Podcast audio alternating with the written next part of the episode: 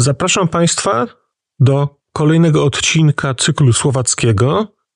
Dzisiaj mam przyjemność rozmawiać z Michałem Hvoreckim, słowackim pisarzem. Rozmowę nagrałem w Bratysławie, a nagranie było możliwe dzięki wsparciu, które otrzymałem ze strony Słowackiego Literarnego Centrum. Michał mówi po słowacku i ja żenująco usiłuję mówić po czesku. Jeszcze bardziej żenująco usiłuję potem zarówno swój czeski, jak i słowacki Michała przekładać. Na YouTubie znajdą Państwo wersję z napisami, na platformach podcastowych wersję z dogranym polskim tłumaczeniem. To znaczy może nie tłumaczeniem, tylko czymś na kształt tłumaczenia, co w ogólnych zarysach przypomina potencjalne tłumaczenie. Przepraszam za wszelkie błędy, bardzo proszę o informację, jeżeli rzeczywiście coś jest dramatycznie źle przetłumaczone i wypacza sens tego, co mówi gość. Ja wtedy bardzo chętnie zmienię po prostu treści. To chyba tyle disclaimera. Zapraszam do słuchania.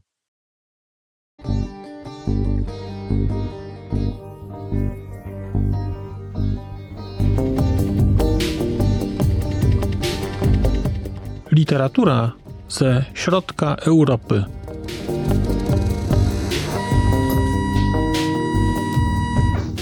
Podcast okołoksiążkowy.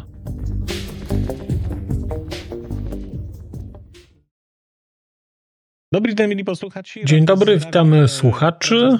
Pozdrawiamy z Bratysławy. Jak zwykle jest nas dwójka. Jestem ja, ale jest także, a właściwie przede wszystkim, mój gość. Michał Hvorecký, zdrawiam was. Dobry dzień. A myślę, że jest człowiek, którego możecie znać, protože jest... Michał jest słowackim pisarzem i dziennikarzem i jest człowiekiem, którego możecie Państwo znać, bo jeżeli jesteście Państwo słuchaczami tego podcastu, to zapewne wiecie, że pojawiła się u mnie jakiś czas temu recenzja książki Tahiti, Utopia, a właśnie Michał jest pisarzem, który tę książkę napisał. O Tahiti porozmawiamy jednak później. Tak my tu, a mówimy. Na początku chciałbym się Ciebie zapytać, która litera i kultura Ciebie jako... Chciałbym Cię, Michale, zapytać o taką rzecz. Otóż jesteśmy w Instytucie Goethego w Bratysławie i chciałem zapytać, która literacka kultura przyciągnęła Cię do języka niemieckiego? Austriacka czy niemiecka? Myslím si, že to najviac súvisí so slovenskou a so spišskou nemčinou. Pretože môj starý otec sa volal Stefan Kirchmayer a bol tzv. Spišský... Myślę, że najbardziej wiąże się to ze słowacką i spiską niemczyzną, bo mój dziadek nazywał się Stefan Kirchmayer i był tak zwanym spiskim Niemcem z Lewocza. Lewocze to miasto pod Tatrami blisko Polski. Jest to bardzo stare, gotyckie miasto, bardzo ważne dla tego regionu, a mój dziadek był dwujęzyczny, niemiecko-słowacki, więc w naszej rodzinie ze strony mamy prawie wszyscy mówili po niemiecku. Moje ciocie i moja babcia także uczyły się niemieckiego i ten język jest w naszej rodzinie. Moje ciocie i moja babcia także uczyły niemieckiego. I ten język w naszej rodzinie po prostu przetrwał. Ja traktuję niemiecką kulturę jako część swojej własnej tożsamości. No ja sam pytałem, na zaczątku sam myślę, że to zikniesz, to je proto, że... Bo myślałem, że powiesz, że to z powodu bliskości Austrii. A pytałem dlatego, że kiedy czytałem Wilsonow, którego polscy czytelnicy jeszcze niestety nie znają, a mam nadzieję, że poznają, bo że kiedyś powstanie przekład. W tym zbiorze jest opowiadanie zatytułowane Elżbieta II, rozgrywające się w Bratysławie, ale opowiadające o premierze sztuki Thomasa Bernharda. W tym opowiadaniu jest także narrator, i ten narrator jest zakochany w kulturze Austrii i Wiednia.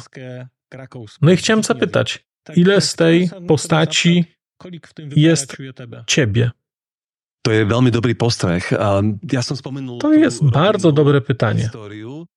Wspominałem już swoją rodzinę, a drugim silnym elementem jest bliskość Austrii.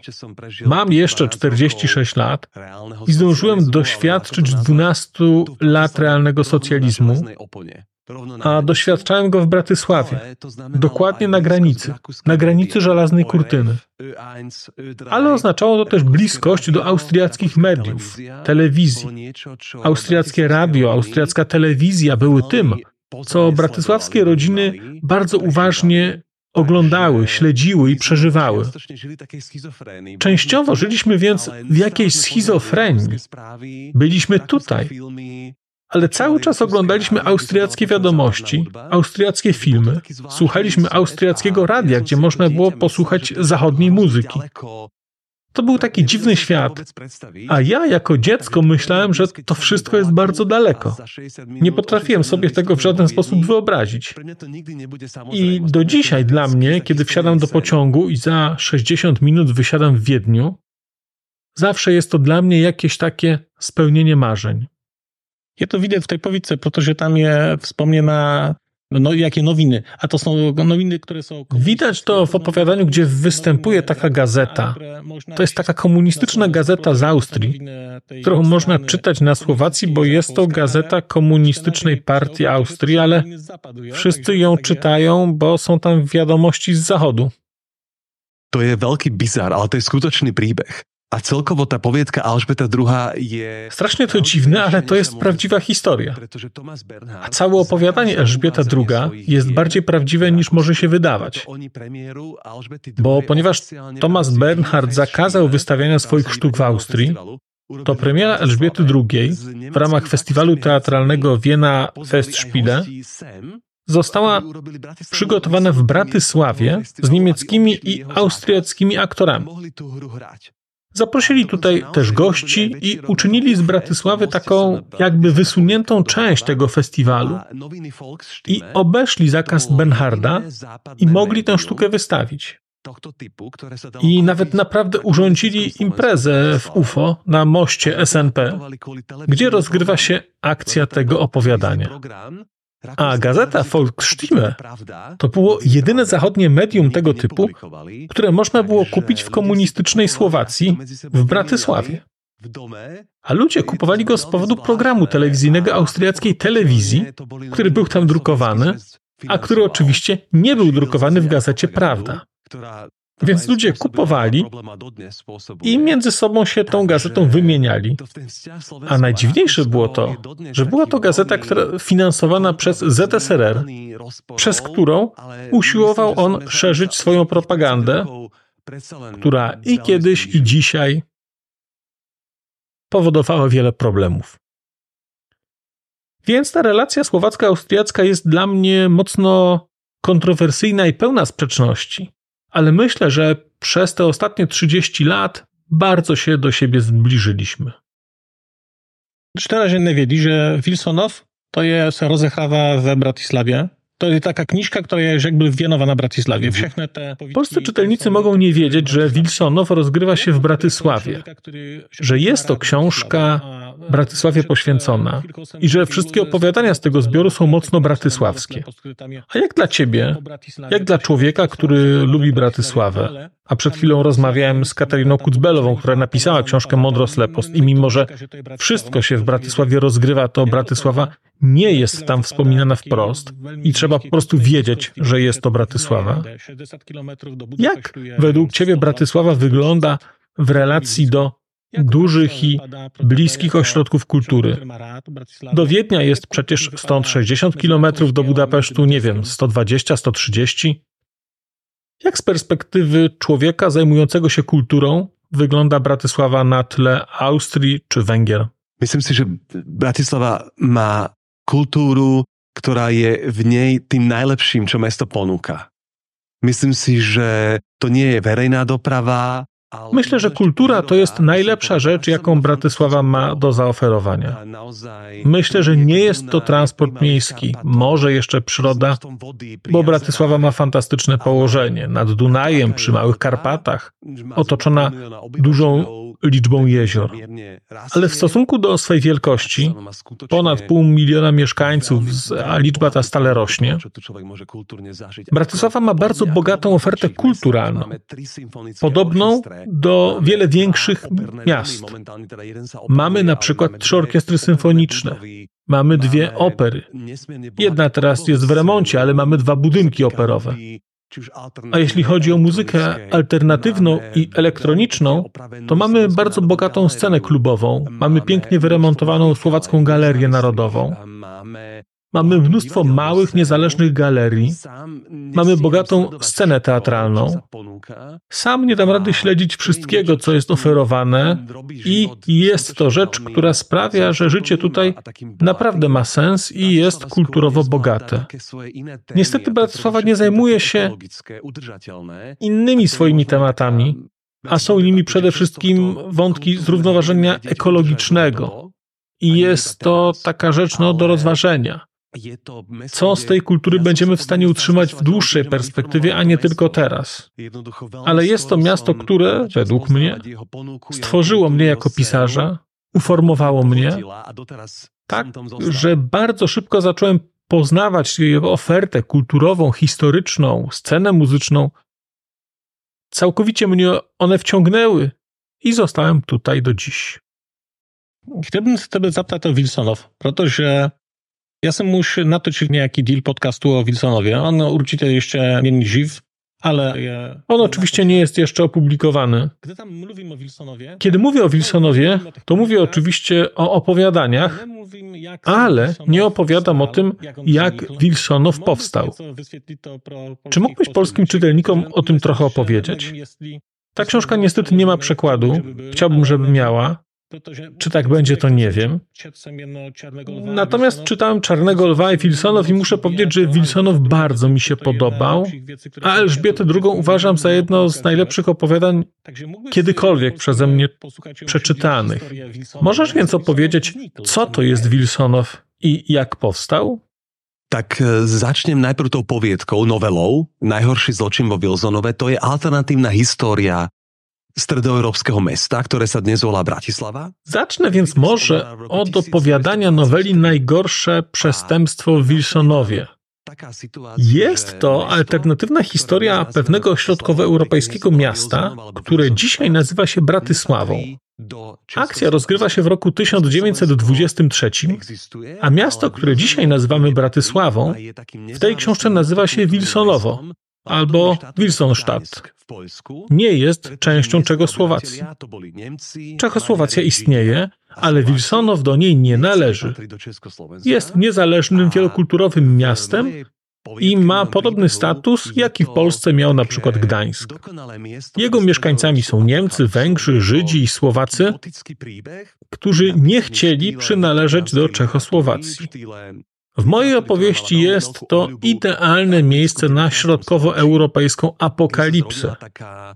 Jest to taka gotycka opowieść, pisana trochę w stylu literatury wiktoriańskiej, czyli w stylu bardzo popularnym w Anglii w XIX wieku, kiedy zrodziła się taka romantyzowana literatura grozy, która wtedy była bardzo nowatorska i innowacyjna, a dzisiaj mam wrażenie, że powraca do łask. Jakkolwiek fantastycznie to nie brzmi, to Wilsonov ma swoje źródła w prawdziwej historii. A to dlatego, że kiedy powstała Czechosłowacja, to w pierwszych miesiącach jej istnienia, w październiku 1918 roku, po rozpadzie monarchii i zakończeniu I wojny światowej, Bratysława nie była częścią Czechosłowacji. Niewielu nawet Bratysławian wie o tym, że Bratysława trafiła do I Republiki dopiero w styczniu 1919 roku, czyli kilka miesięcy później, i że została zdobyta militarnie. To trochę tak, jakbyście wyobrazili sobie, że jest Polska i że nie należą do niej Katowice i że zostaną one zdobyte przez wojsko i włączone do kraju. Ale ze Śląskiem właśnie tak było, bo nie należał do Polski. No właśnie. Polska też doświadczała takich konfliktów. Stracali swoje miasto, a ten prípad Wilsonova był specyficzny w tym, że naozaj osudná bola jeho poloha pri Dunaji na hraniciach, na trojhraničí madziarsko-rachusko, a prezydent... Przykład Wilsonowa był wyjątkowy w tym, że jego położenie nad Dunajem na granicy, a właściwie potrójnej granicy węgierskiej, austriackiej było naprawdę istotne. A prezydent Masaryk po prostu powiedział, że strategicznie tego miasta potrzebujemy, ponieważ potrzebujemy dostępu do portu na Dunaju. Jest to najważniejszy port, jest to strategicznie bardzo ważne miejsce, brama między germańskim a słowiańskim światem, między Zachodem a Wschodem, Południem a Północą. I wracający z I wojny światowej legioniści czechosłowaccy po prostu zajęli Bratysławę militarnie, co było zresztą przyczyną śmierci niektórych osób w wyniku oporu. Był to taki burzliwy czas i trzeba powiedzieć, że miejscowi obywatele znieśli to bardzo ciężko. Również przez fakt, że nagle zmieniły się języki urzędowe. Słowacki i czeski, że po prostu przybyli nowi urzędnicy, że zmieniły się nabożeństwa i że zarówno państwo, jak i miasto mocno się zmieniły. No i na tyle mnie ten motyw zainteresował, że w oparciu o niego stworzyłem tę historię. Zaskoczyłem trochę historyków, ponieważ Wilsonow to taki zapomniany rozdział naszej historii, o którym nigdy wiele nie wspominano. Mogę jeszcze tylko dopowiedzieć, że nazwa Wilsonstadt albo Wilsonov jest powiązana z amerykańskim prezydentem Woodrowem Wilsonem, który był twórcą koncepcji samorealizacji, samoświadomości i niepodległości narodów Europy Środkowej i Wschodniej i ich wyzwolenia spod jarzma Cesarstwa Habsburskiego. I obywatele z wdzięczności postanowili mu... I obywatele z wdzięczności poświęcili mu miasto i jego nazwę. A stało się to z inicjatywy amerykańskich Słowaków, żeby podziękować, nadając miastu imię po nim. Motyw tej relacji z Ameryką jest w tym opowiadaniu bardzo silny, bo do wyjaśnienia zagadek morderstw pojawia się amerykański detektyw. Miejscowa policja jest w stanie rozkładu i, jak zawsze, bardzo skorumpowana i przybywa Amerykanin, trochę jak taki współczesny inkwizytor. Używa też brutalnych metod i w ogóle panuje tam taka mistyczna, tajemnicza atmosfera, która moim zdaniem jest bardzo powszechna w Bratysławie.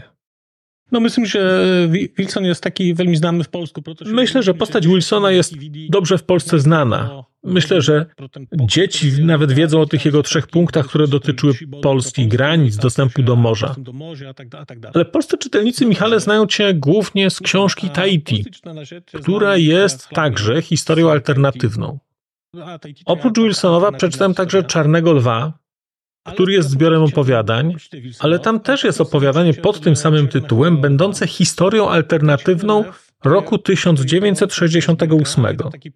Chciałbym cię zapytać, co jest tak inspirującego w tych historiach, które nigdy nie miały miejsca? Bo piszesz przecież o rzeczach, które mogły się stać, ale jednak się nie stały. Nie jest lepiej pisać o rzeczach, które naprawdę się nie stały? Na przykład o kolonii na Marsie? A ty tymczasem wracasz do Europy Środkowej, do takiego świata, który jest, ale którego nie ma. Więc w opowiadaniu Czarny Lew historia również jest wywrócona do góry nogami. Tom Czarnym Lewowi to jest naozaj inspirowana prawdziwymi manewrami NATO pod kryptonimem Black Lion. W tym opowiadaniu pokazuję odwróconą historię roku 68 i okupacji, kiedy wkraczają do nas nie Rosjanie, ale Amerykanie. Jest to dość zabawne i dowcipne, ale ma też dla mnie inny ważny wymiar. To jest taki naprawdę znaczący temat w naszej historii, ta zimna wojna i bycie między 2 systemami, wolnym i totalitarnym, między wschodem a zachodem. To jest takie jakby nasze przeznaczenie, nasze fatum. A od rosyjskiej agresji na Ukrainę okazuje się, że jest to ciągle bardzo żywe i że nie jest to coś, co należy tylko do przeszłości. Tak czy inaczej, w moim opowiadaniu staje się tak, że manewry, które NATO przeprowadzało, bo dostrzegało groźbę ze wschodu, zgromadziło więc wojska w Bawarii na granicy granicy z Czechosłowacją. A kiedy dowiedziałem się, jak to wojsko było liczne, jak bardzo międzynarodowe, bo to były wojska amerykańskie, francuskie, brytyjskie, to tak powiedziałem sobie, jaka szkoda, że wtedy nie przekroczyli tej granicy, że nie podjęli tej próby i że nie weszli. Był to przecież sen mnóstwa ludzi w bloku wschodnim. Dlaczego Zachód akceptuje ten podział świata? Dlaczego nie przyszli na pomoc Węgrom w roku 56, NRD w 53, Czechosłowacji w 68? Po prostu chciałem sobie wyobrazić, jak mogłoby być, gdyby to się naprawdę stało. Co mogłoby to oznaczać? No i oczywiście to też przyniosłoby całe mnóstwo problemów i też byśmy sobie musieli z nimi radzić przez długi czas. Ale jako zabawa intelektualna uznałem, że jest to bardzo interesujące. No a kiedy się jakąś taką szansę zmarnuje, to można jedynie marzyć, co by było gdyby.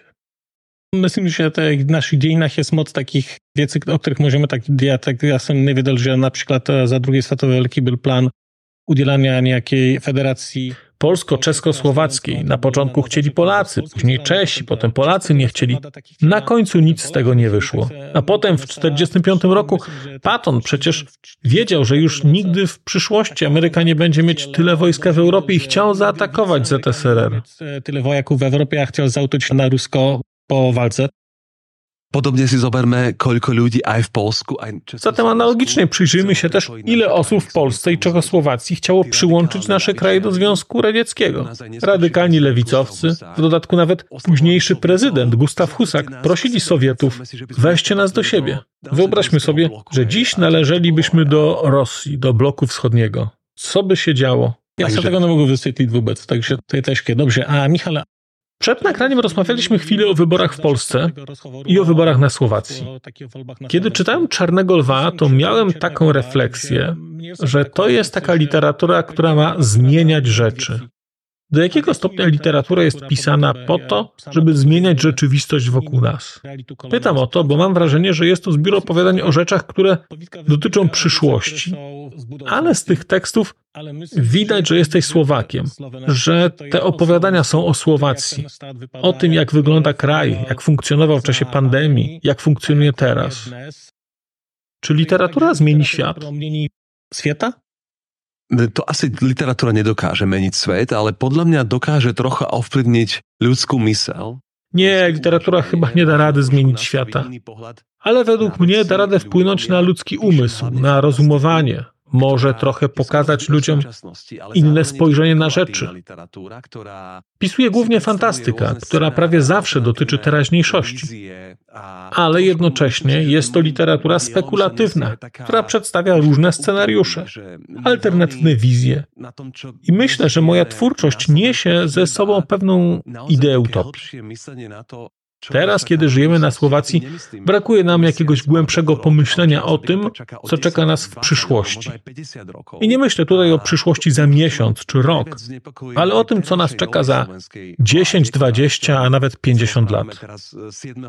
Tym, co mnie najbardziej niepokoi przy tej nowej słowackiej władzy, która, a rozmawiamy 7 listopada 2023 roku, ciągle jeszcze czeka na prezentację swojego programu, ale już widzimy strategię, którą tworzą chociażby w tym, że całkowicie negują katastrofę klimatyczną.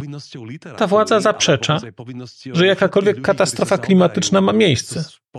A według mnie dzisiaj obowiązkiem, także literatury, ale też obowiązkiem wszystkich ludzi zajmujących się społeczeństwem, jest naprawdę myśleć o perspektywach na przyszłość, bo zmiany już nastąpiły, są bardzo długoterminowe i nieodwracalne.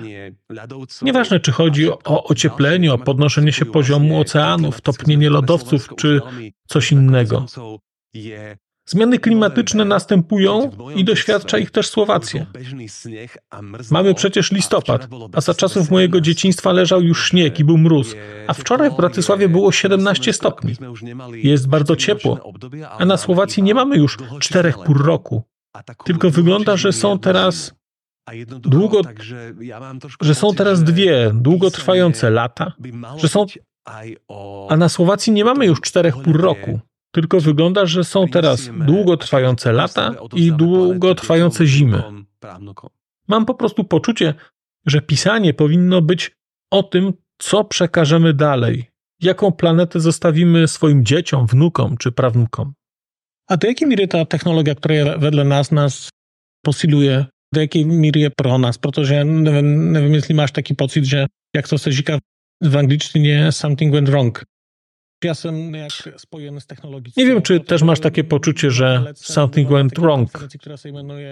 Przez wiele lat bywałem na konferencjach HCI, Human Computer Interaction, i widziałem, jak ludzie, którzy te wysokie technologie tworzyli, i jak denerwuje ich to, jak te technologie wykorzystywane są dzisiaj.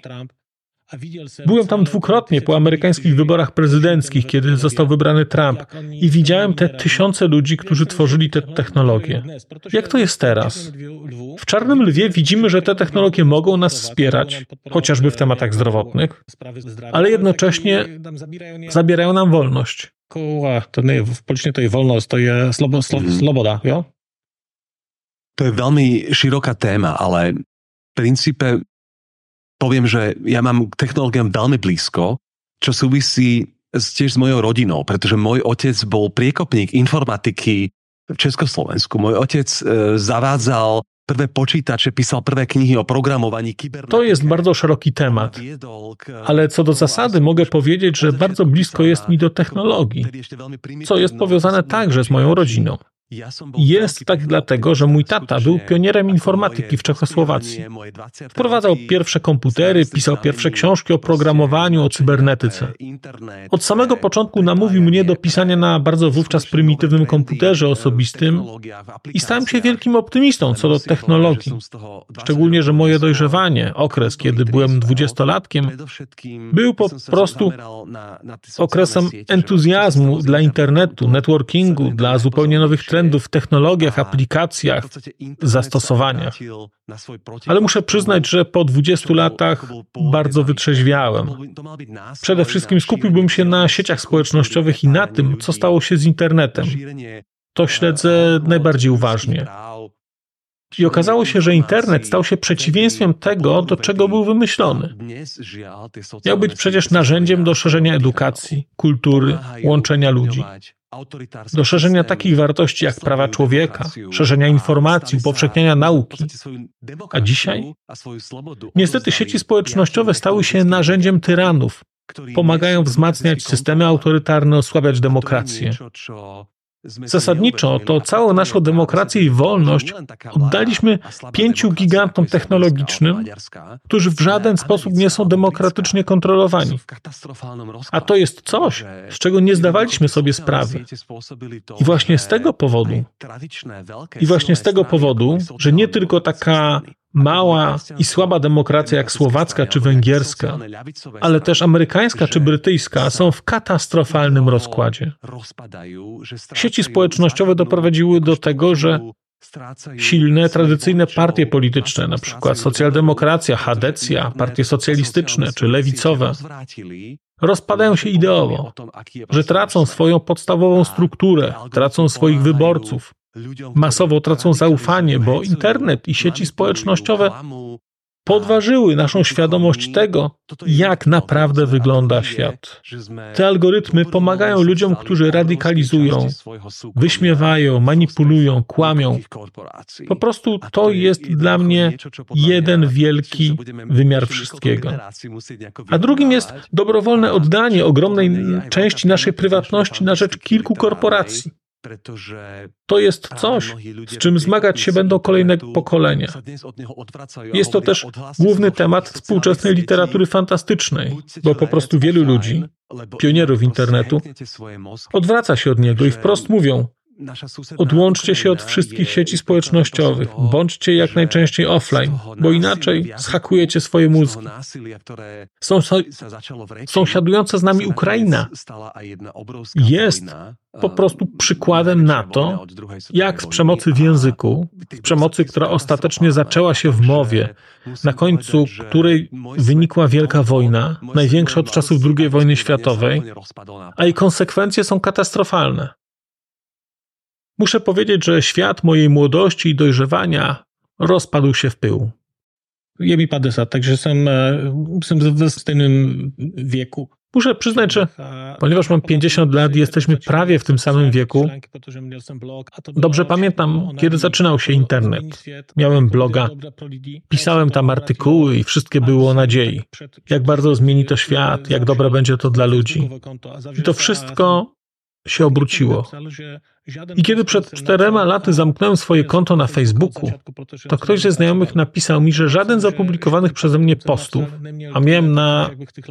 a miałem Facebooka od początku, bo na nim pracowałem, nie miał tyle polubień.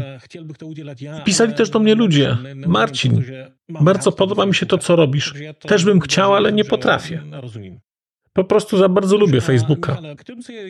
Świetnie cię więc rozumiem. Chciałbym zapytać jeszcze o Tahiti. No bo przecież ukazało się ono na Węgrzech. Czy masz jakieś sygnały, jak ono jest tam odczytywane i rozumiane? Bo przecież władze na Węgrzech mogą tę książkę odczytywać jako antywęgierską. Tak ja sa, moja skúsenosť s tou knižkou aj v Maďarsku, aj v Polsku je hlavne taká, že... Moje doświadczenie z tą książką zarówno na Węgrzech, jak i w Polsce jest takie, że uświadomiłem sobie, że o historii Słowacji, o jej dziejach, poza jej granicami wie się bardzo mało. A w przypadku Węgier jest to jeszcze smutniejsze, ponieważ tak naprawdę nasza historia jest bardzo ściśle powiązana. Przez 1000 lat Słowacja była częścią Węgier. Mimo to Słowacja bardzo chętnie interpretuje swoją historię w taki sposób, że było kiedyś państwo morawskie w IX-X wieku, a potem przez 1000 lat nic, a potem nagle powstała Czechosłowacja, a krótko potem Republika Słowacka. No oczywiście, że tak nie było. Pomiędzy tym jest 1000-letnie współżycie z Węgrami i naprawdę przyjęcie tam mojej książki pokazuje, że rzeczy samej mamy co doganiać, jeśli chodzi o poznawanie swojej historii. Postać Stefanika, który jest głównym bohaterem tej książki, jest tam całkowicie nieznana. Udało mi się udzielić wielu wywiadów i wyjaśnić, jakie wydarzenia, okoliczności i powiązania. I w sumie myślę, że pojawił się taki ciekawy trend, bo dość późno, po rewolucji roku 1989, zaczęto tłumaczyć literaturę węgierską na język słowacki. Peter Esterházy, Peter Nadasz, Magda Szabo czy Pál Zawada i inne autorki i autorzy współczesnej literatury węgierskiej. Ale te książki też jakoś mocniej zaistniały i pokazały nam inną twarz Węgier, a w drugą stronę niestety to nie działa. Po 5-7 latach być może jest to jakoś połączone z tym reżimem Orbana. Wzrosło zainteresowanie odnośnie tego, co się dzieje tutaj na Słowacji. I jak te historie rozwijają się inaczej. Rozpoczął się wielki rozkwit w tłumaczeniu słowackiej literatury współczesnej na węgierski. Nawet Bratysława była miastem gościem w Budapeszcie na targach i było kilka takich kolaboracji. Tak właśnie na Węgry trafiła moja książka, moja pierwsza książka, co sprawiło mi mnóstwo radości. Wydało ją wydawnictwo Europa, które świadomie odrzuca wszelkie dotacje, choćby 1 forinta ze strony państwa. Nie chce żadnego wsparcia ze strony orbanowskiej kliki. Wszystko, co robi, finansuje z własnych źródeł i jest to świetne wydawnictwo i cieszę się, że to wydali, że wybrali moją książkę i wierzę, że będziemy dalej współpracować. Bo ja bardzo lubię węgierską historię, węgierską kulturę, węgierską literaturę. I mam wrażenie, że to połączenie między nami ma taką dziwną siłę. Mamy też bardzo piękny, nadgraniczny region Dunaju. Było dla mnie zaszczytem, że mogłem pojawić się w tym kraju jako powieściopisarz. Dobrze, tak jako rozmawiamy o Austrii, Węgrzech, Słowacji. Czym dla ciebie jest Europa Środkowa? Oczywiście, o ile w ogóle coś takiego funkcjonuje, jak o tym pisał Kundera kiedyś. Podľa mňa Stredná Európa určite existuje a určite ako kultúrny, historický priestor, ako geografický priestor, žiaľ nefunguje nám veľmi... Według mnie Europa Środkowa oczywiście istnieje. Istnieje jako przestrzeń historyczno-kulturowa i geograficzna. Niestety zupełnie nie funkcjonuje to Niestety zupełnie nie funkcjonuje nam ta polityczna strona Europy Środkowej, czyli Wyszehradzka Czwórka. Okazał się to niestety kiepsko przemyślany pomysł i trudny do realizacji. A dlaczego uważasz, że ten koncept był zły? On nie był zły, ale według mnie nie było to przemyślane. Nie było przemyślane, jakie będzie mieć kompetencje, co chce osiągnąć. Nie miał on jakiejś swojej wizji i strategii. Działał wcześniej na płaszczyźnie symbolicznej, przynajmniej ja mam takie poczucie, że nie zyskał nigdy odpowiedniej wagi politycznej w szerszej Europie. Kto wie, może gdybyśmy rozszerzyli ją o Ukrainę i wytworzyli szerszy związek z nią, to może miałoby to inną siłę. Ale Wyszehrad w tej formie nie wydaje mi się, żeby był w stanie jakoś znacząco wpływać na te europejskie dyskursy. Myslím, że ten Wyszehrad tak na začiatku to fungował, a założyli go, myślę, że to byli dobrzy ludzie. No tak, myślę, że na początku on funkcjonował, że założyli go dobrzy ludzie, którzy sobie ufali, a kiedy dobrzy ludzie już nie rządzili, to Wyszehrad zaczął funkcjonować jedynie na poziomie symbolicznym. Zaczęło funkcjonować jedno tak według symboliczki jakoś i kaś, to tak. Na nawisze z Viktorem Orbánem, który skutecznie... Na czele z Viktorem Orbánem, który skutecznie stworzył już nie władzę, ale reżim.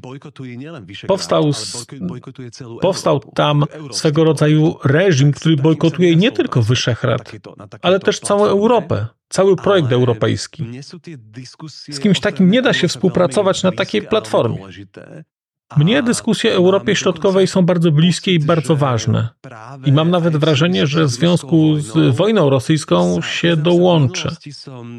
W przeszłości niektóre myśli Kundery na temat Rosji i rosyjskiego imperializmu uważałem za bardzo radykalne. I ledwo mogłem je zrozumieć. A teraz myślę, że były prorocze. Że jego przemyślenia o tym, jak Rosja chce zniszczyć kulturę Czechosłowacji i że chce po prostu stworzyć taką dominację jednej narracji kulturowej, były wówczas bardzo przenikliwe i jednocześnie trudne do zaakceptowania. Także dyskusja Kundery z Brodskim na wiele sposobów wyprzedziła debaty, które są prowadzone do teraz.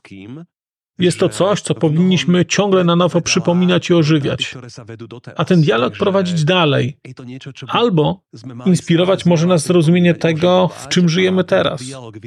Koniec końców na Słowacji mamy nowy rząd, który jest otwarcie prorosyjski, który szerzy rosyjską propagandę i który chce zatrzymać pomoc wojskową dla Ukrainy, albo przynajmniej chce ją minimalizować, który nie nazywa wojny wojną, tylko jakimś konfliktem obu stron i tak dalej.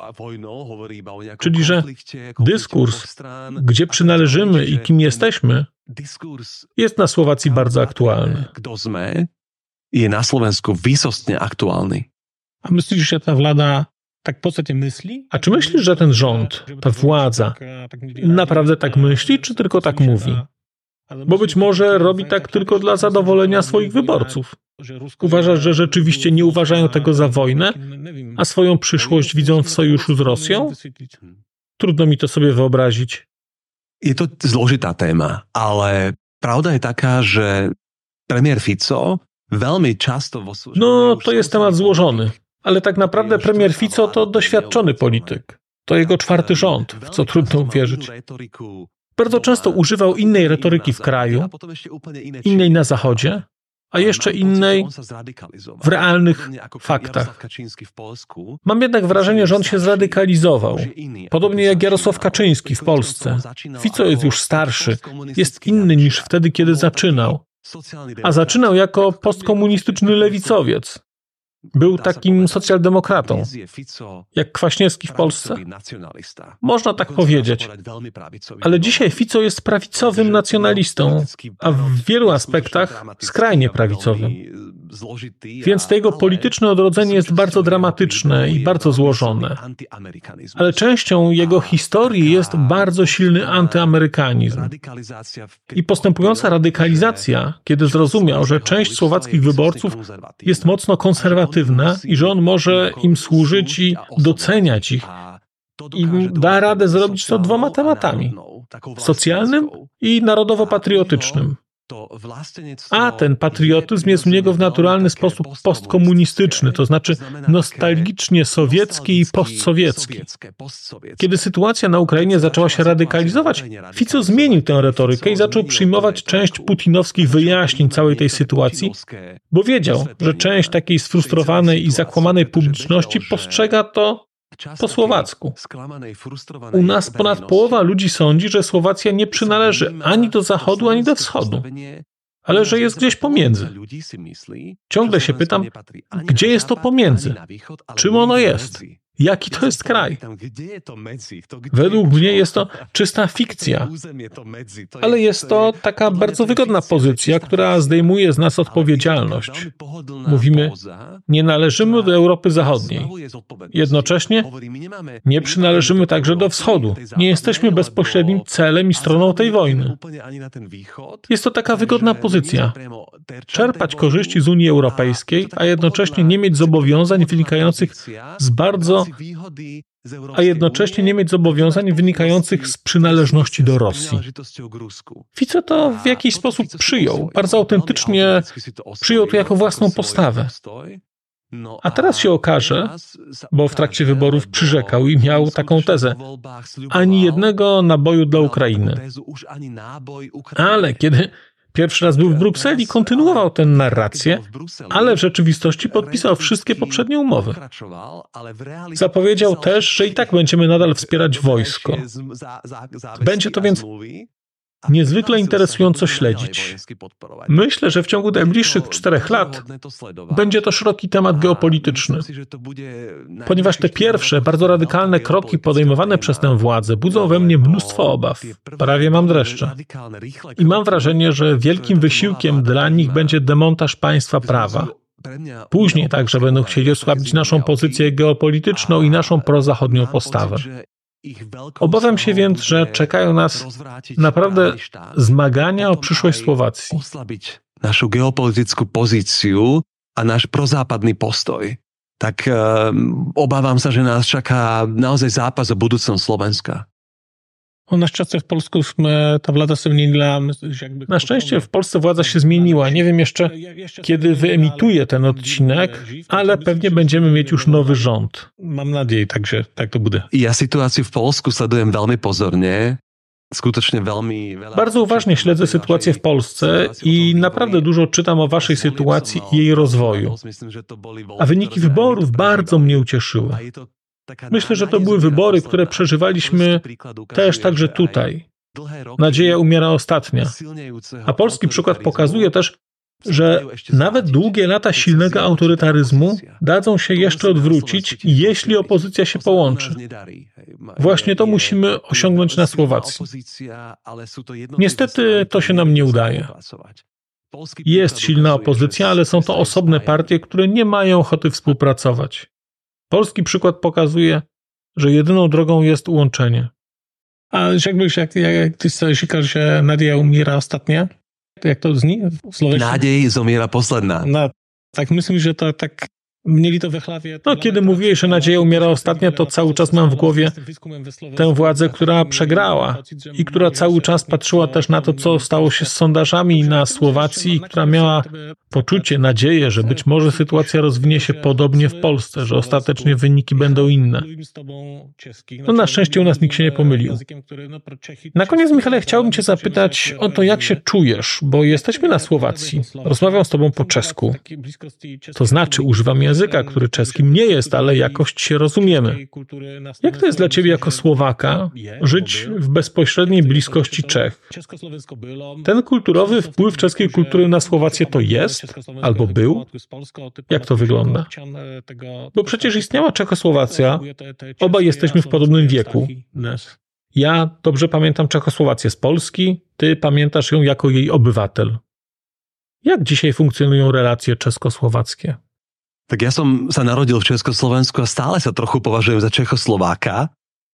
Tak, urodziłem się w Czechosłowacji i ciągle uważam się za Czechosłowaka. Mój brat większość życia przeżył w Pradze, więc jak każdy Słowak mam jakiegoś bliskiego krewnego w Czechach, a Praga stała się drugim największym słowackim miastem Jest to także pierwsze miasto słowackiej emigracji. A te relacje są bardzo bliskie, a już naprawdę bliskie w kulturze. Najsilniejsze chyba w teatrze. Między ludźmi teatru funkcjonuje to już bardzo naturalnie. Jakbyśmy dosłownie wysyłali reżyserów, aktorów, całe zespoły teatralne. Podobnie wygląda to na rynku książkowym. Na Słowacji swobodnie się kupuje i czytuje czeskie książki. W drugą stronę jest tego mniej, ale nasze książki są już czasami tłumaczone na czeski. Więc te więzy są bardzo bliskie. Brno jest przecież naszym sąsiedzkim miastem, gdzie jest naprawdę mnóstwo słowackich studentów i też ludzi, którzy tam pracują. Rzeczywiście te związki bardzo się polepszyły, a po tak złożonym podziale, bardzo niesprawiedliwym, bardzo nie fair, który zabezpieczali Václav Klaus i Władimir Mečiar, dwie straszne postacie naszych polityk, to dzisiaj są one bardzo dobre. Ja bym sobie jednak dla Słowacji i dla Bratysławy życzył o wiele bliższych relacji kulturowych z Wiedniem i Austrią. Tego mi trochę brakuje. Być może jest to spowodowany językową barierą. Dla wielu osób język niemiecki jest wciąż jakąś przeszkodą. Chciałbym więc znacznie bliższej wymiany kulturalnej. Teatry w Wiedniu są na światowym poziomie, ale także w ramach kultury wizualnej, nie mówiąc już o książkach. Praktycznie nie tłumaczymy literatury austriackiej i chociaż tuż obok mamy światowej klasy prozę. Bernhard nie jest przekładany do słowackiego. Veľmi málo. Rakúska literatura sa viac prekladala pred 30 rokmi ako dnes. Austriacka literatura była częściej tłumaczona przed 30 laty niż dziś. Jest to więc taki smutny wniosek, a może też i rodzaj arogancji ze strony słowackiej. Ale trzeba powiedzieć, że i w drugą stronę działa to podobnie i że Austriacy zupełnie nie interesują się Słowacją. Tym większa chwała więc wyjątkom. Wkrótce swoją wystawę otworzy austriacki artysta, który stworzył bardzo piękny projekt. Nazywa się Józef Trattner i ma taki projekt pod nazwą Sofa Reisen. Jest on też projektantem i ma taką piankową sofę. I z tą sofą podróżuje po całej Europie Wschodniej. Ja pomagałem mu znaleźć na Słowacji partnerów do rozmów, a na tych sofach kręci on rodzaj serialu, który nazywa Sofa Interviews i spotkał się między innymi z Janą Bodnarową, z Janą Juraniową, z Ruth Lichnerową, z pisarkami, pisarzami, muzykami, z Tiborem Zilką w Nitrze. Odwiedził też regiony Rożnawy, Rimskiej Soboty. W ten sposób austriackiej publiczności przedstawia Słowaczkom twórczość i kreatywność. Więc są to takie dobre przykłady, że także między Austrią i Słowacją coś już zaczyna się dziać. A myślę, że gdy mówię o tej barierze takiej językowej, tak myślę, że to nieco funguje. Kiedy wspominałeś o barierze językowej, to jest coś na rzeczy. Nie bardzo potrafię sobie wyobrazić, żeby po roku nauki języka niemieckiego prowadzić rozmowy z niemieckim czy austriackim pisarzem. Jednak te słowiańskie języki są do siebie dosyć bliskie i podobne i jak już się zna jeden, to kolejne są naprawdę łatwe. A vďaka aj za tvoj podcast, že približuješ poľskému publiku českú a slovenskú kultúru. To je... Ja tam taký rumunsko, takže mám rád taký rumunskou kultúru, ale jo. Česká kultúra je veľmi dobře obecná v Polsku, ale slovenská už ne. Ale Weronika Gogola i Łukasz Grzeszczak wydali teraz książki o Słowacji, więc może coś się zmieni. Może Polacy odkryją, że istnieje taki południowy sąsiad jak Słowacja. Myślę, że tak. Myślę, że taki bardzo dobrze udzielała, mocno podporowała twoja książka. Myślę, że bardzo pomogła tutaj twoja książka, bo kiedy rozmawiałem ze znajomymi, także takimi, którzy interesują się historią, to nikt nie znał Stefanika, nikt nie wiedział, kim on był. Zresztą podobnie było ze mną. Tylko wydawało mi się, że znam historię XX wieku, zupełnie o nim nie wiedziałem. Podobnie zresztą jak o tym, co opowiadałeś o Bratysławie, że nie była częścią Czechosłowacji. A mam takie spotkanie z Weroniką, tak budują o to ptaty, także sam rad.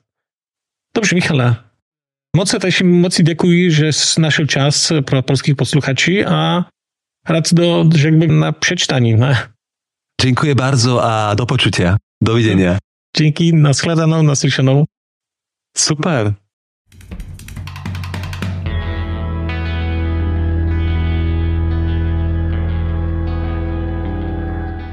Bardzo dziękuję Państwu za wysłuchanie tego odcinka, bo skoro jesteście w tym momencie, to znaczy, że wysłuchaliście go do samego końca.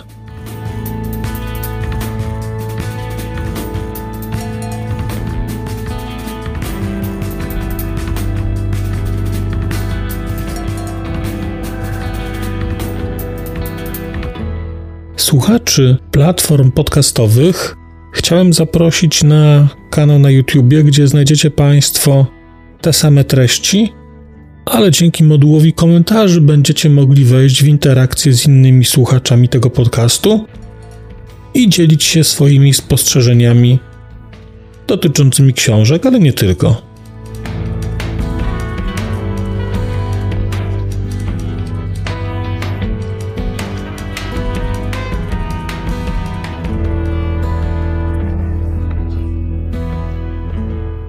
Oprawa muzyczna tego odcinka została zrealizowana na bazie muzyki słowackiego zespołu Longital.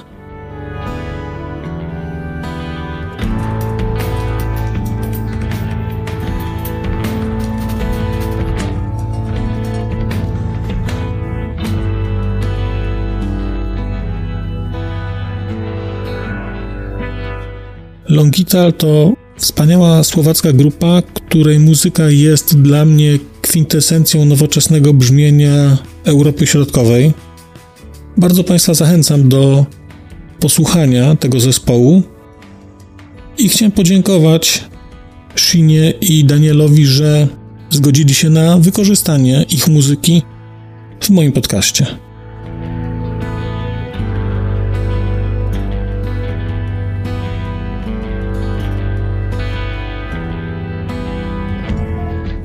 Sino a Daniel, dziękujemy Wam veľmi pekne, żeście nam umożliwili poużyć Waszą hudbu.